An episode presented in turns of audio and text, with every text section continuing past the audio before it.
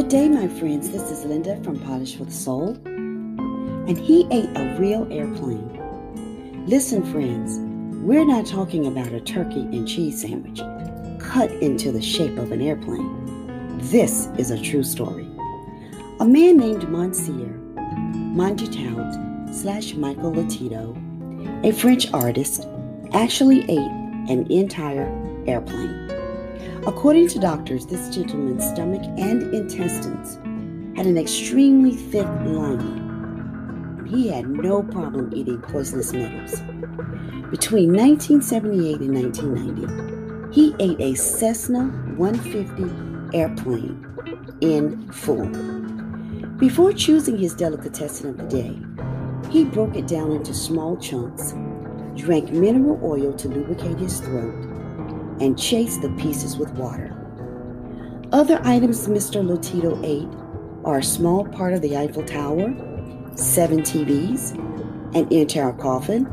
He's the first to have two uses of a coffin. 15 supermarket shopping carts, 18 bicycles, two beds, a computer, six chandeliers, and a pair of skis.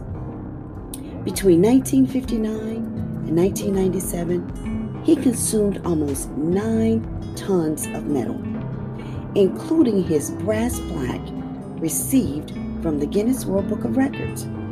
I find it extremely interesting that he could not tolerate soft foods, even a banana. I could not, for obvious reasons, continue researching to see if he spiced his metals or slathered butter on them but he died of natural causes at age 57, if you can believe that. Congesting metals and glass are very dangerous. Do not try this at home or anywhere. This is really, really too weird and beyond belief. Until next time, and as always, I'm just keeping it really real.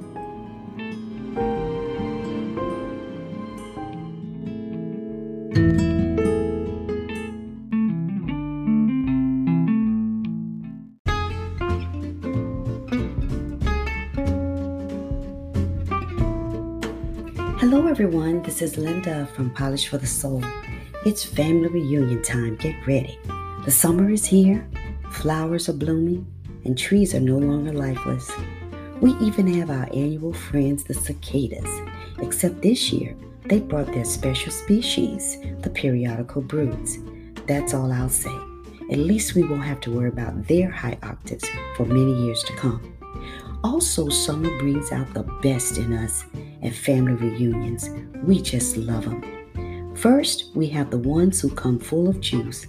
Like cicadas, they are mostly loud, demanding, and saying all the wrong things. And they can't pass a sobriety test at 10 a.m. Then we have the corner note takers. That person grabs a corner and watches everything so he or she has conversation till next year. Oh Lord, here comes the out of towners in a limo. No, they will not wear the family t shirt, are jeweled from head to toe, and they better not get anything on their newly bought attire. They can't stay long though, because the limo driver is on a tight schedule. But God forbid if they missed seeing everyone. Next, we have the stay at homers. They are always crying the blues that nobody helped them pay for the t shirt or the fee to get in. That pity party will keep them until next year. Well, now, we have those who say it's just me and three more. They'll have enough food. You know Auntie Edna gonna cook enough for everyone. Besides, we bought all the water last year and put them on ice. Last but not least, there are those who haven't spoken in 10 years on opposite ends of the room. Kids can't get to meet their cousins because they might catch something. Come on, y'all. If Jesus forgave us, we must forgive them. There is no other best choice. According to Why Forgiveness is Good for You by Sally Abrams, with the Heartfelt Extra Mile updated January 19, 2021, and I quote Studies show that the act of forgiveness can improve cholesterol levels and sleep, reduce the risk of heart attack, lower blood pressure and back pain, and lead to better relationships. On the other hand, it appears holding grudges and staying angry can trigger heart problems, raise cholesterol, boost hypertension, or lead to depression and stress. End quote. Everyone has people they are closer to than others. You can't stop that. People bond differently. How about you do you, let them do them, forgive and purely love one another? It's truly the best way.